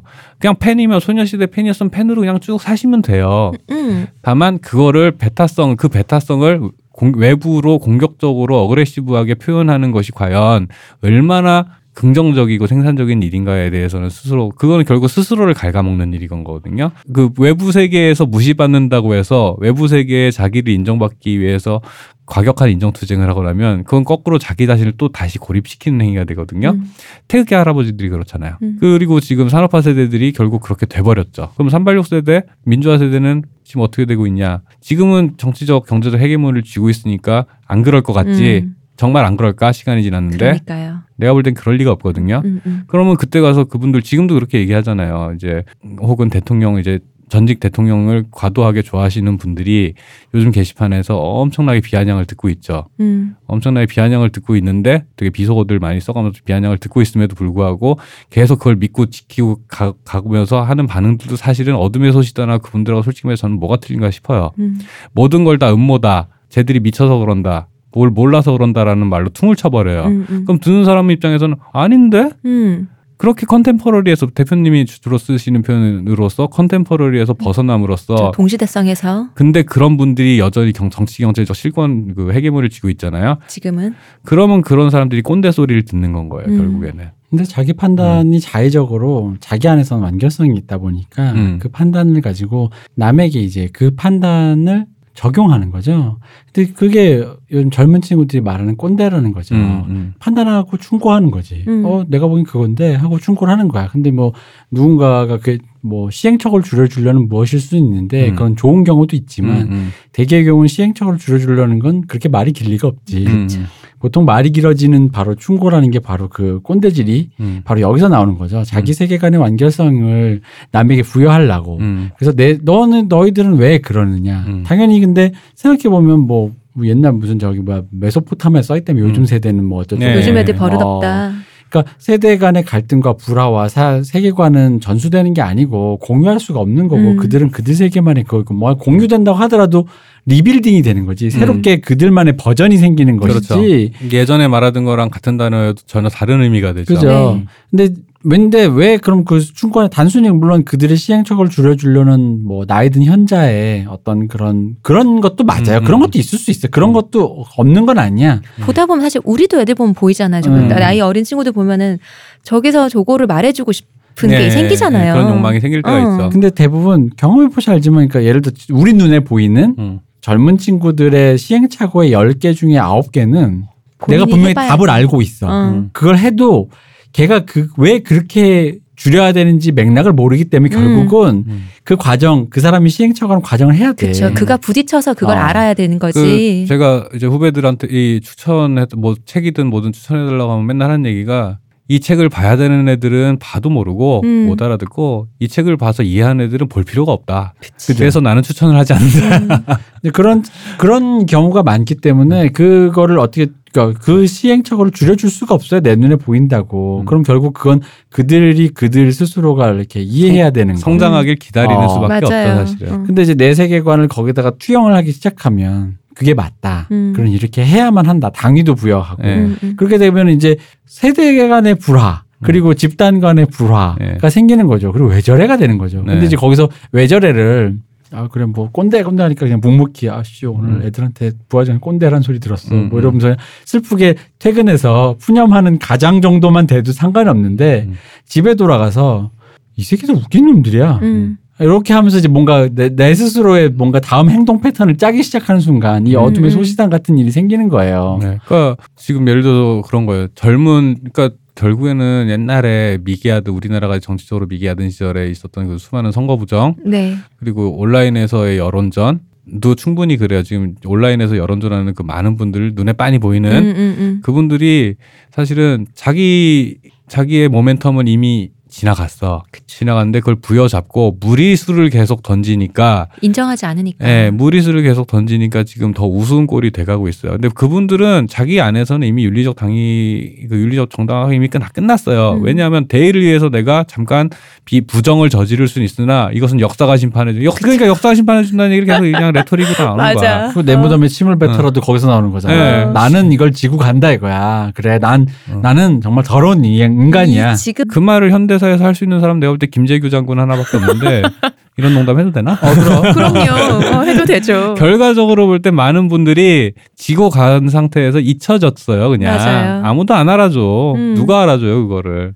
결국 새 시대의 흐름이라는 건 자기와 상관없이 자, 내, 나 따위의 힘과 상관없이 변화하게 돼 있는 거고 그거와 억지로 맞서는 순간에 사람이 우스워져요. 자기가 지키고 살던 양식을 어떻게 하루아침에 버리겠습니까? 우리는 그걸 버리라는 얘기 아니에요. 그걸 버린다고 해서 근데 문제는 이걸 갖다가 아 시대가 바뀌구나 버리고서는 젊은 애들 흉내낸다고 내가 꼭 내가 갑자기 다른 세대가 되나? 영포티? 네, 아니야 안 그래. 자기 스탠념 체계를 지키면서 겸허히 살아가는 거는 문제가 아니에요. 문제는 이 대표님이 지적하셨듯이 나의 세계관과 사고가 적용될 수 없는 곳에다가 자꾸 무리하게 그걸 적용해서 맞다라고 얘기하기 시작하면은 애초에 대화가 될 수가 없는 거예요. 해결책이 될 수도 없을 뿐더러. 유발 하라리 책에서 재밌었던 또 인상적으로 기억에 남는 구절 중에 하나가 유일신 체계가 음. 되기 전에 세계는 그런 거 다신교였던 네. 시절에는 사람들이 되게 유연했다는 건 거야. 음. 그러나 지금처럼 협조는 안 되지. 음, 음, 음. 협조는 안 되나 그때는 다른 내가 이해할 수 없는 다른 신은 음. 내가 이해할 수 없는 일들을 하기 때문에 음. 세상엔 내가 이해할 수 없고 어쩔 수 없는 일이 많이 널려 있다라는 걸 되게 자연스럽게 받아들였다는 거예요. 좀 더 다원적인 사회였다는 네. 거죠. 그런데 유일신 체계 이제 기독교 서양의 기독교 전통이 생기기 시작하면서부터는 대신에 협조는 엄청 잘 돼요. 동동 그쵸. 협조 어. 체제는 엄청 그 기본적으로 배타성을 전제한 음. 체제거든요. 그렇죠. 그래서 동의하는 순간 우리 편이니까. 네. 그런 대신에 조직력은 엄청나게 높아지면서 음. 그러면서 그럼으로써 물리적으로 발전을 엄청나게 이뤘죠. 음. 그런데 예를 들어서 그 많은 사람들이 그 대열에서 이탈을 하기 시작했어. 네. 라고 생각을 해보자고. 슬프게도 아이돌이라는 것은 그 유통기한이 짧, 짧았다 보니까 네. 언젠간 그 대열에 다 이탈을 해. 음. 그럼 그 다음에 우리는 어떻게 살아야 되냐. 막시즘, 소련이 무너진 이후에 막시스트들은 다 어떻게 됐느냐. 음. 예를 들어 대표적으로 우리 경기도지사 네. 했던 김문수 씨. 김문수 지금 그냥 무직이시죠? 네. 네. 그런 분들 되게 큰 충격을 받았단 말이야. 난 음. 어렸을 때 그런 김일성이 죽었을 때 눈물을 흘리고 소련이 무너졌을 때 멘붕에 빠져서 전향을 했다라는 게 어릴 때는 이해가 안 됐는데 지금 생각하면 되게 당연한 일이에요. 네. 이해가 가요. 네. 그럼 그 다음에 우리는 어떻게 살아야 되느냐라는 거에 대해서 우리는 생각을 안 할 수가 없는 거죠. 근데 그런 얘기들 갖다가 제가 적어 왔더니만 이제 이걸 갖다 그냥 읽으시라 그랬던 건데 이걸 읽으셔야 돼요. 네. 제목 건전한 덕질을 하기 위해서는 아, 뭔가 얘기를 더 하고 넘어가야 되는데 뭔가 흐름이 정, 자연스럽지가 않아도 민망하네. 아니에요. 하고 나면 음. 더 자연스럽게 돼도 될 거예요. 아, 그래요? 왜 이렇게 뜸을 들여? 네? 빨리 읽어. 읽으려니까. 어떻게 읽어야 돼 이거를? 읽어 그냥. 그냥 읽으시면 돼요. 진짜로 읽어요? 어. 어. 음. 되게 낯뜨겁네요. 빨리 읽으라니까. 왜 안 읽어? 그걸 몰라 빨리. 이거는 이건 덕후의 목소리로 들어야 돼. 음, 알겠습니다. 읽겠습니다. 음. 네. 사랑이라는 건 기브앤테이크가 아닙니다. 그 자체로 이미 충만하며 사랑을 할 기회가 생겼다는 것 자체가 이미 축복입니다. 무언가에 무조건적인 애정을 쏟음으로써 발견한 그 스스로의 숭고함 그 자체가 중요합니다. 그러니까 연탄째 발로 차지 마라. 너는 단 한순간이라도 누군가에게 뜨거운 사람이었던 적이 있는가라는 시가 있습니다. 한순간 뜨겁게 열정을 불태웠음에 대해 감사하는 마음을 가지기 바랍니다. 어, 사랑이라는 것은 한순간이라도 나를 버리고 세상과 맞선 순간입니다. 그것은 세상 어느 것보다 숭고한 일입니다. 그런 애정들이 세상을 바꾸는 거고 그런 사람이 될 수 있음을 발견하게 해준 것들에 감사하는 마음을 가져야 하지 않을까 싶습니다. 그렇기 때문에 세상은 아직 아름다운 거 아닐까 이렇게 생각합니다. 그리고 타자는 어쩔 수 없이 타자일 뿐입니다. 이를 받아들여야 합니다. 내가 이만큼 갈아 넣었으니 이만큼의 아웃풋이 나와야 한다는 생각, 그런 것들이 가족, 친구, 사랑하는 사람들을 불행하게 만듭니다. 그들에게 그들의 삶이 있음을 받아들이고 아이돌 또한 하락세가 왔다 해서 그 커리어가 끝나는 것은 아닙니다. 그냥 하나의 이야기가 끝난 거고 또 다른 이야기가 시작하는 것을 기쁜 마음으로 기다려봅시다. 내가 꿈꾸는 만큼 이루어지지 않는다 한들 또 어떻겠습니까? 여기까지가 이제 제가 그분들에게 쓰는 편지랄까요? 그러니까요. 네. 이거는 음. 이거는 덕후가 읽어줘야 돼요. 네, 네 제가 이, 제가 음. 오늘 오면서 대표님이랑 얘기를 했는데 대표님한테 음. 마지막 이렇게 슬프냐? 음, 어, 음. 무슨 대본 이렇게 슬프냐? 누누이 얘기하지만 아이돌 얘기가 아닙니다. 음. 네. 속절없이 힘이 언젠가는 빠져갈 모든 생명체가 음. 네. 숨이 붙어 있는 모든 사람들이 음. 다 받아들여야 될 어떤 음. 순간이 올 건데 음. 그 순간을 받아들일 수 없는 어떤 사람들에 대한 이야기예요. 음. 그러니까 이거는 누구나 다 언젠간 겪을 거예요. 음, 음. 아무리 뭐 예를 들어 뭐 저희한테 음. 아날람 듣다가 와 박박사 말 잘한다 말 잘한다 뭐 음. 이대표 말 잘한다 뭐, 뭐 이런다 해봤자 우리도 어디 가서 이, 여기서 이 마이크 대고 안 하고 누구 음. 개인 보고 우리가 하던 말 하면 꼰대예요. 음. 그럼요. 뭐 어디 가가지고 무슨 소리를 해. 음. 근데 이거를 받아들이지 못하고 아, 박 박사 진짜 말 잘한다, 이 대표 말 잘한다 해서 그 내가 그 뽕에 취해가지고. 음, 이게 아무 데나 가서. 어, 아무 데나 가서. 고나리질하고. 음. 아무 데나 가서 대선 진리를 외치는 음, 것처럼. 그러니까 그렇죠. 아, 그분은 뭐 이제. 그건 제가 뭐 방금 읽었지만 결국 하고 싶은 얘기의 핵심은 내 뜻대로 안 되는 것들에 대해서 받아들이란 얘기예요. 음. 그러니까 결국에는 저기 뭐야, 이렇게. 뭔가 고나리를 하는 일려는 이 욕망 자체가 뭐냐면 음. 다 내 뜻대로 되길 바라기 때문이고 그쵸. 내 뜻대로 다 되길 바라길 원하는 근간에는 내가 이만큼 애정을 줬잖아가 있는 건데 음. 애정을 준 건 애정을 준 그 자체로 이미 숭고한 일이고 아름다운 일이니까 그거 자체에 감사하고 그런 사람이 될 수 있었다는 거에 대해서 스스로 어 기쁜 마음을 가졌으면 좋겠어요. 이거는 한, 진짜 음. 덕질이든 뭐든 그냥 뭐 친구 관계도 그렇고 네. 우정도 그런 거 많잖아요. 그러니까 뭐 종교도 그렇고 이념도 음, 그렇고 마찬가지인 것 같아요. 뭐 연인 사이 네. 모든 네. 거. 또 다른 걸로 이런 거죠. 저는 그런 그렇게 생각해요. 내가 아무것도 할 수 없는 순간이 오는데 음. 그게 부끄러운 게 아닙니다. 그거를 부끄럽거나 그게 뭔가 무력하거나 열패감을 느끼기 때문에 뭐라도 해보려다가 음. 거기서 이렇게 난 미끄러진다고 봐요. 음. 그리고 왜 흔히 말하는 이런 거잖아. 누가 먼저 맞을래 했는데 먼저 나간 사람 용기 있을 것 같잖아. 음. 그런 느낌처럼 내가 뭔가 아무것도 왜냐면 이건 이미 그냥 그렇게 쓰러져 가는 거야. 음. 이건 이미 내려가는 거야. 내려가는 네. 거. 사람은 죽게 돼 있고 음. 누군가 전성기에서 지나게 돼 있는 건데 거기서 내가 무언가를 하지 않은 게 예를 들어 그런 거죠. 난 분명 어둠의 소시단도 그게 있을 거야. 자기 마음속에 이런 마음도 있었을 걸. 내가 태연이한테 부끄러운 거야. 음. 음. 그렇지 않아? 음. 내가 아직 내가 팬이라고 자처하는데 내가 음. 소녀시대 팬인데 음. 나는 그런 마음이 있었을 거라고 생각해요. 혹은 뭐 내가 막스에 부끄럽고 음. 내가 죽어간 팔십칠 년에 어, 형 누나들에게 부끄럽고 음. 뭐 그런 거. 근데 무언가를 하지 못했다고 하는 게 그게 거대한 무력감을 느끼면 그렇죠. 네. 사람이 거기서 세상 둘 중에 하나의 자연인이 되든가 음. 아예 세상을 끊어버리든가 네네. 아까 말씀 테러리스트가 되는 거예요. 네네. 탈덕하든지. 그렇죠. 네. 탈덕, 정, 현자, 병, 정신병자, 세트나라는 음. 그런 얘기예요. 음. 그러니까 뭐가 되지 못했고 무언가를 이루지 못했다고 해서 화내지 마세요. 음. 그럴 수도 있고 아닐 수도 있는 일입니다. 열심히 살았고 어? 그랬다는 거에 좀 더 그냥 그런 사람이 될 수 있었대. 사실 대부분의 사람들은 열렬히 사랑하지 하지도 못하고 살기도 하고 그럼요. 열렬히 열정을 불태울 기회도 없이 살기도 해요. 그럴 수 있었다라는 건 되게 감사한 일인 거거든요. 음.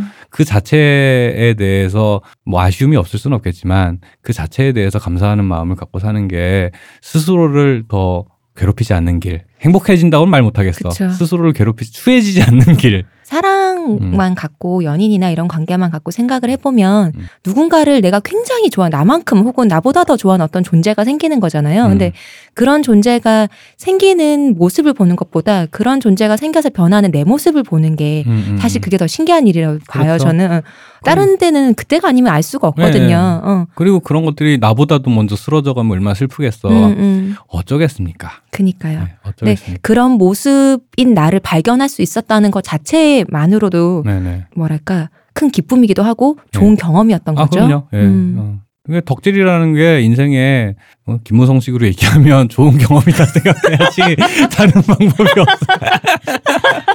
덕질뿐만 아니라 네, 네. 인생의 어, 모든 것이. 네. 그럼요. 그러니까 내가 아 왜냐면 그러니까 뭐 회사 생활도 그렇고요. 네, 네. 음. 영원히 이게 그 공개 방송에서 했던 얘기랑 연결되는 거기도 해요. 네네네. 그러니까 이게 내려가는 길만 남았어. 네, 네 맞아요. 네. 어. 내려가는 길만 남은 거야. 우리가 스폰서가 없는 것처럼. 어, 네. 끝났는데 내, 어, 내려가는, 시작인 거야. 내려가는 길을 그럼 완만하게 내려가 보자는 거지. 음. 어, 그걸 일단 받아들이고 내려가는 길이라는 걸 일단 인지해야 돼. 이거 음. 지금 내리막길인데 왜 그 제주도에 있는 내리막처럼 보이는데 오르막 그것처럼 자기 자꾸 정신승리를 하면 안 돼. 오르막이라고. 네. 슬픈, 아직 멀었어. 슬픈 게 뭐냐면은 음. 그 뭐가 끝났구나. 음. 내가 망했구나는 그 당시엔 몰라요. 맞아. 음. 그 망했구나 끝났구나라는 거가 생각 막 드라마에서는 막, 딱, 막 빨간 딱지 붙이고 어, 이러면서 그쵸. 막 비주얼로 보여주니까 이러는데 그거 인터넷 제일 많이 쓰는 거 몰락의 한 장면 있잖아요. 네. 몰락의 한 장면 히틀러가 아, 그렇죠. 막 소리 지르는 네. 거 어. 망한 순간 진짜 네. 망한 순간이 사실 그 순간이 그러, 살면서 그런 식으로 망하는 사람도 살았고 드라마티컬하게 망하지 네. 않아요. 잘. 대부분의 일은 정신 차려보니 망해있네요. 맞아요. 대부분의 아 음. 어? 나 좀 망했구나. 어. 그러면서 복귀라 내가 언제부터 원... 망했지? 어. 어. 맞아, 진짜 그렇게 돼. 어. 서서히 그래가지고 정신 차려보면 이미 망해 있는 건데 맞아요. 그렇다라고 했을 때 사실 자연스러운 일이에요. 그것 자체도. 그래서 음. 그때 상처받지 말라는 거지. 상처를 안 받, 안 받, 어. 좀 덜 받자는 아, 거죠. 그렇죠. 상처받지 말라는 건 말이 어. 안 되고 그걸 받아들여야 되는데 어. 어떻게 받아들이겠냐라는 음, 거야. 현실 부정 거지. 아무리 해봐. 이건 음모야라고서는 현실 부정이야. 부정, 분노, 우울, 수용. 음. 그러니까 나는 그런 거지. 어차피 어차피 내리막이에요. 난, 음. 난 나는 이거는 바꿀 수 없다고 봐. 음. 근데 다만 이게 조금 조금 완만하게 내리막으로는 만들 수 있어. 음, 음, 음. 뭐 예를 들어 상황 자체 물리적으로는 완만하지 않을 수도 있어요. 아까 음. 빨간 딱지부터 쫓겨나는 음. 거야. 음. 근데 내가 이걸 어디서 받아들이고 일단 음. 오늘 밤에 어떤 어디서 자야 될 거 아니야. 음. 지금 음. 당장 길거리 나앉아도 길에 멍 때리고 앉아 있을 수는 없잖아. 음. 음. 그랬을 때 완만함이란 걸 찾아야 되는 것이지 음. 지금 상황에서 그게 아니니. 음. 그리고 예를 들어 빨간 딱지 붙이러 온 사람이 뭐 그 왜 나랑 전화 상담하는 사람한테 화내서 뭐해. 음. 빨간 딱지 붙이러 온 사람한테 칼부림해서 뭐해. 음. 그 사람이 나랑 뭔 상관이라고. 그쵸. 그러니까 받아들여야 된다라는 거죠. 그러니까 유발 하라리 얘기를 자꾸 하게 되는데 또 되게 읽으면서 되게 인상적이어서 줄쳐놨던 구절 중에 하나가 그런 얘기를 해요. 그 어린애가 어린아이가 부모 이혼에 크게 상처받는 이유는 세상을 자기중심적으로 생각하기 때문인 거라고 음. 써있더라고요. 음. 되게 사실은 그런 종류의 얘기에 별 관심이 없다 보니까 보고서 아 그렇구나 새삼스럽게 좀 깨달은 게 있었 음. 아 했는데 그게 그래서 그런 자의식 과잉 아 나 때문에 그런 건가 왜 이런 음, 일들 하잖아요. 네. 어. 이 자의식 과잉이 되게 유아적인 사고예요. 음, 음. 그러니까 내가 그렇게 중요하지가 않아요. 그럼 남들은 나게 신경 안 네. 써. 힘드실 땐 내려놔도 돼요. 어. 어차피 어차피 혁명은 나 때문에 없어도 되거나 나 때문에 안 되거나 하지 않습니다. 음. 중요한 사람이 아니다라는 게 아까 그 말씀이랑 비슷한 겁니다. 네. 당신이 비겁하거나 음. 뭔가 부끄러운 사람이 아니라는 거. 네, 네, 네. 어, 어차피 우리는 내려가고 있어요. 그렇습니다. 우리는 사실은 이제 우리가 또 베이비붐 세대다 보니까 워낙 숫자가 많잖아요. 네. 그러니까 온갖 데서 다 고인물이야. 우리 세대들이. 음. 우리랑 우리 윗세대들이 온갖 데서 음. 고인물이고 그러다 보니까 사실은 저는 인터넷이나 그 대중적인 담론이나 이런 여론에 좀 젊은 의견, 신선한 프레시한 것들이 많았으면 좋겠는데 우리가 대가리 수가 제일 많다 보니까 그치, 맞아. 우리들 얘기만 자꾸 하게 되기는 해요. 맞아. 그럼 우리한테 그러니까 응답하라 이런 거 나오고 그러는 네, 거야. 사십이 된 우리들이 지금 해야 되는 생각들은 무엇인가라고 했을 때 내 시대가 이미 갔을 때 그러니까 전에 제가 방송에서 이런 얘기 한 적이 있었는지 모르겠는데 어느 순간 제가 기러기 아빠 마음이 이해가 되는 어, 거예요. 음, 음. 하셨어요. 그러니까 그렇다는 게 뭐냐면 내가 그렇게 중요하지 않은 세상이 됐구나라는 음, 음. 거 되게 섭섭하거든요. 음. 섭섭한데, 네, 섭섭한데.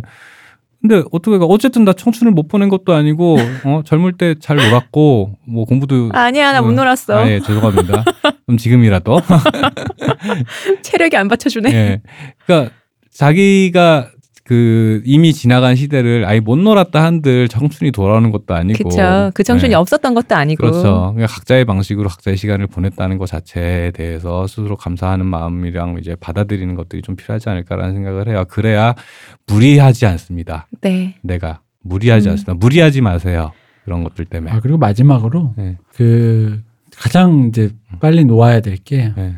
주인공병이야. 네 맞아요. 그렇습니다. 내가 무언가 중요한 일을 하고 있다라는 감각을 네. 버려야 돼요. 맞습니다. 음. 왜 그런 기분 있지 않아요? 축제 때 음.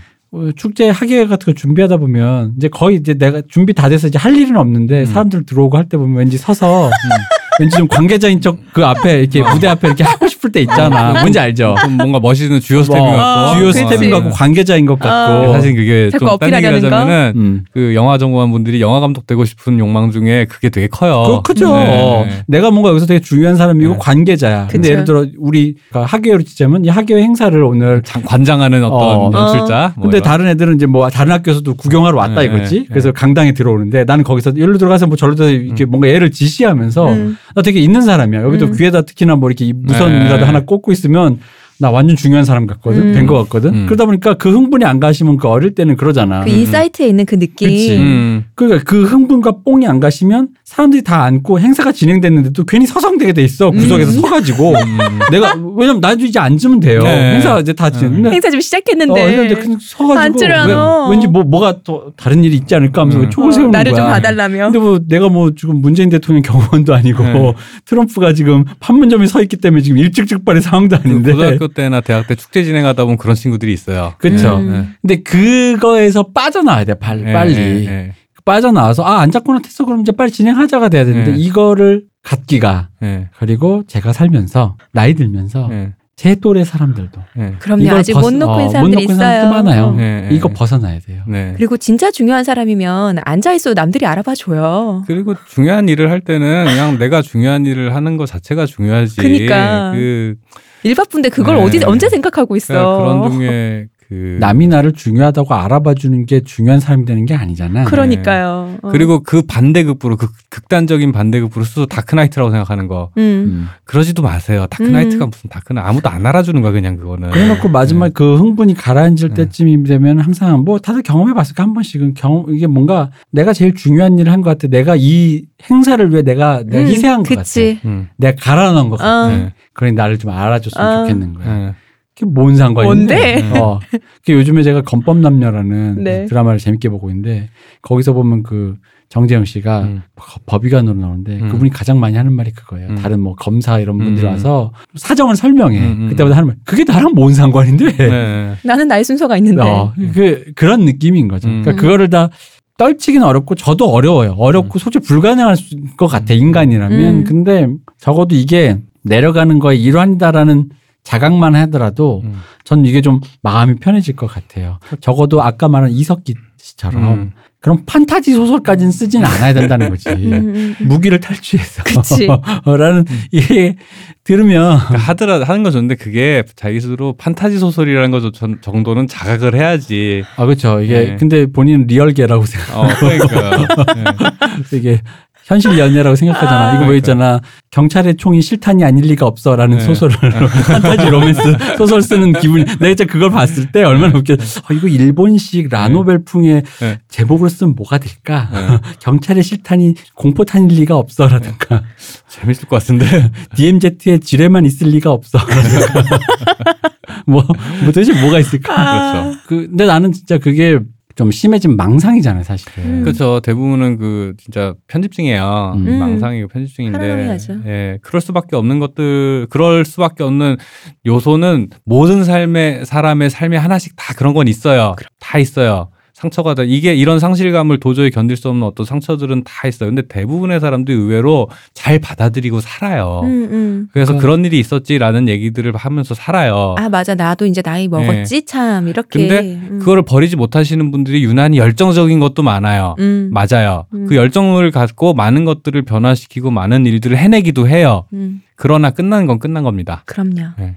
그러니까, 쓰러져 가는 건 쓰러져 가는 거고요. 음. 지나가는 건 지나가는 겁니다. 뭐 마지막으로 제가 지난 행사 끝나고 생각해봤어요. 네. 그러면 나는 언제부터 내리막이었지? 음. 언제부터 인생이 끝났었던 거지? 음. 꼼꼼히 생각해봤어요. 진짜 음. 거슬러 올라갔어. 음. 나한테 최대한 안관대하게. 네. 음. 내가 한 스물네 살 때 끝났더라고.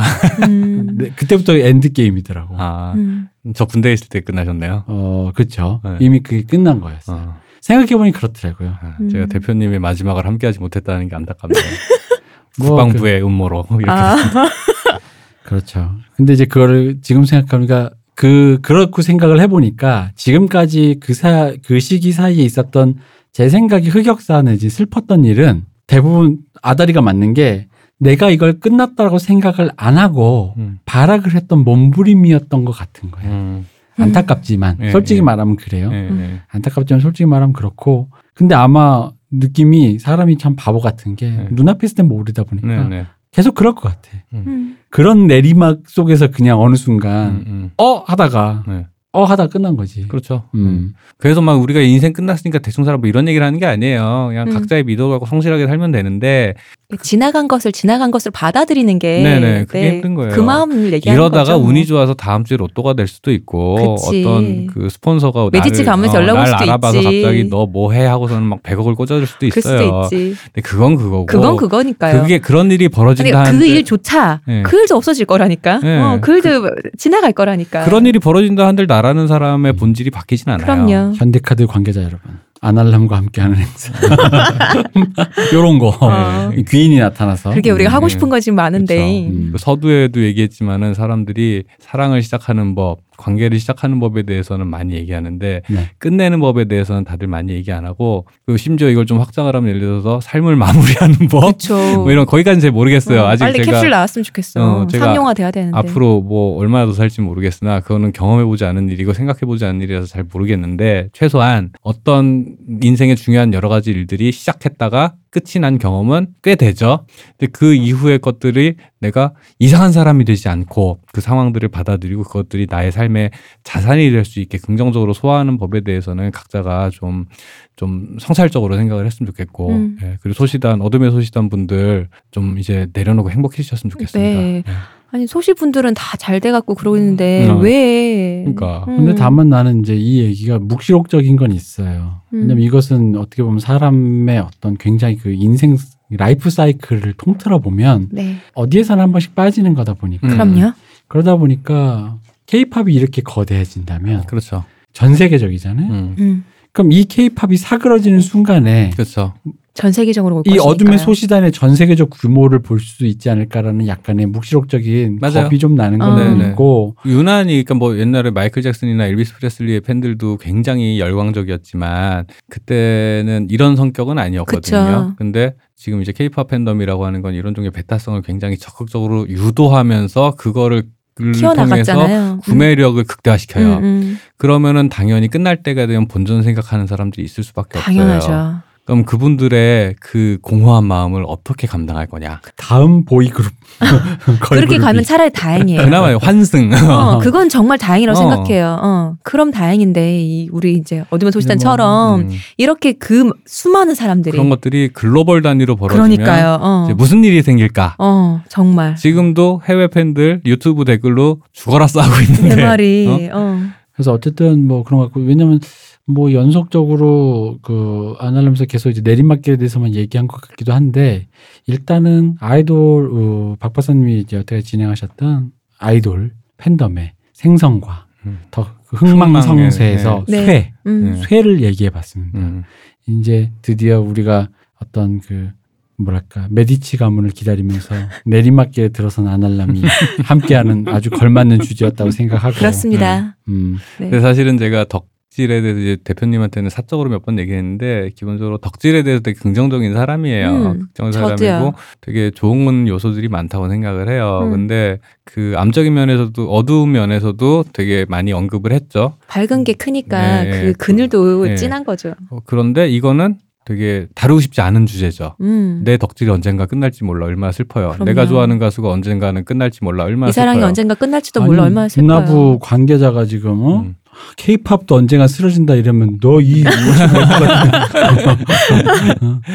왜 그런 거 있죠. 네. 연애할 때 그런 생각 해본 적 있잖아요. 네, 네. 언젠가 얘랑도 헤어지겠지라는 네, 생각이 네, 네. 들 때 음. 그러니까 지금 너무 좋은데도 그런 생각이 든단 말이에요. 음. 그래서 반대급부로 그런 거예요. 지금 덕질하고 계신 수많은 덕후분들 좋을 때 열심히 덕질하세요. 맞습니다. 네, 진짜. 좋을 때 열심히 덕질하시고 열심히 그 기쁨을 만끽하십시오. 어. 아 이제 아이즈원 이 년도 안 남았네. 아 이게 리미트가 있는 그룹은 어. 되게 마음이 여기서 한, 한, 함정이 뭔지 아세요? 뭡니까? 굳이 리미트가 없어서 아이돌 그룹은 대략 삼 년이면 끝나요.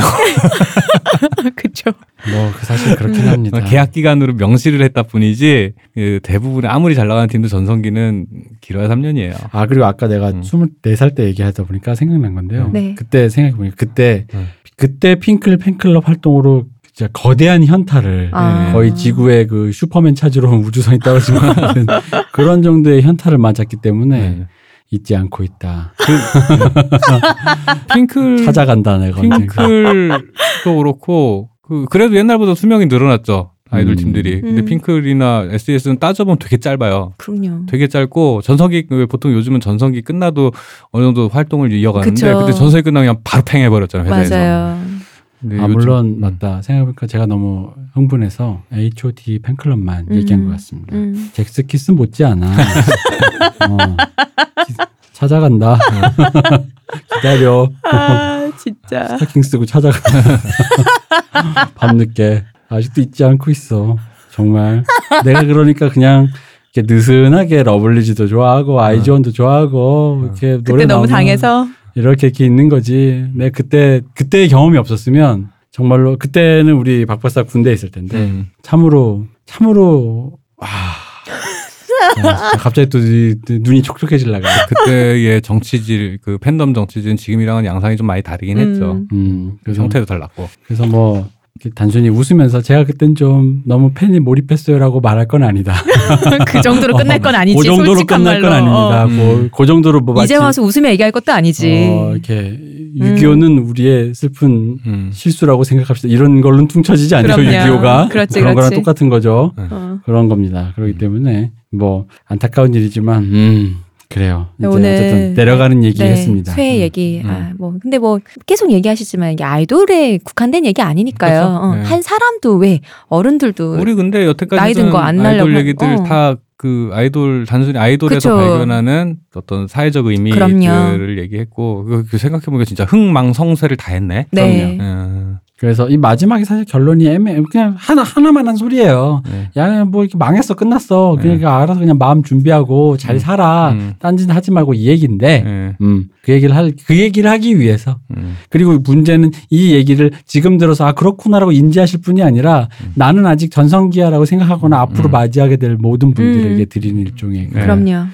레퀴엠이다. 세레나데는 아니야. 미래에서 보내는 편지예요. 정신 차려보면은, 어?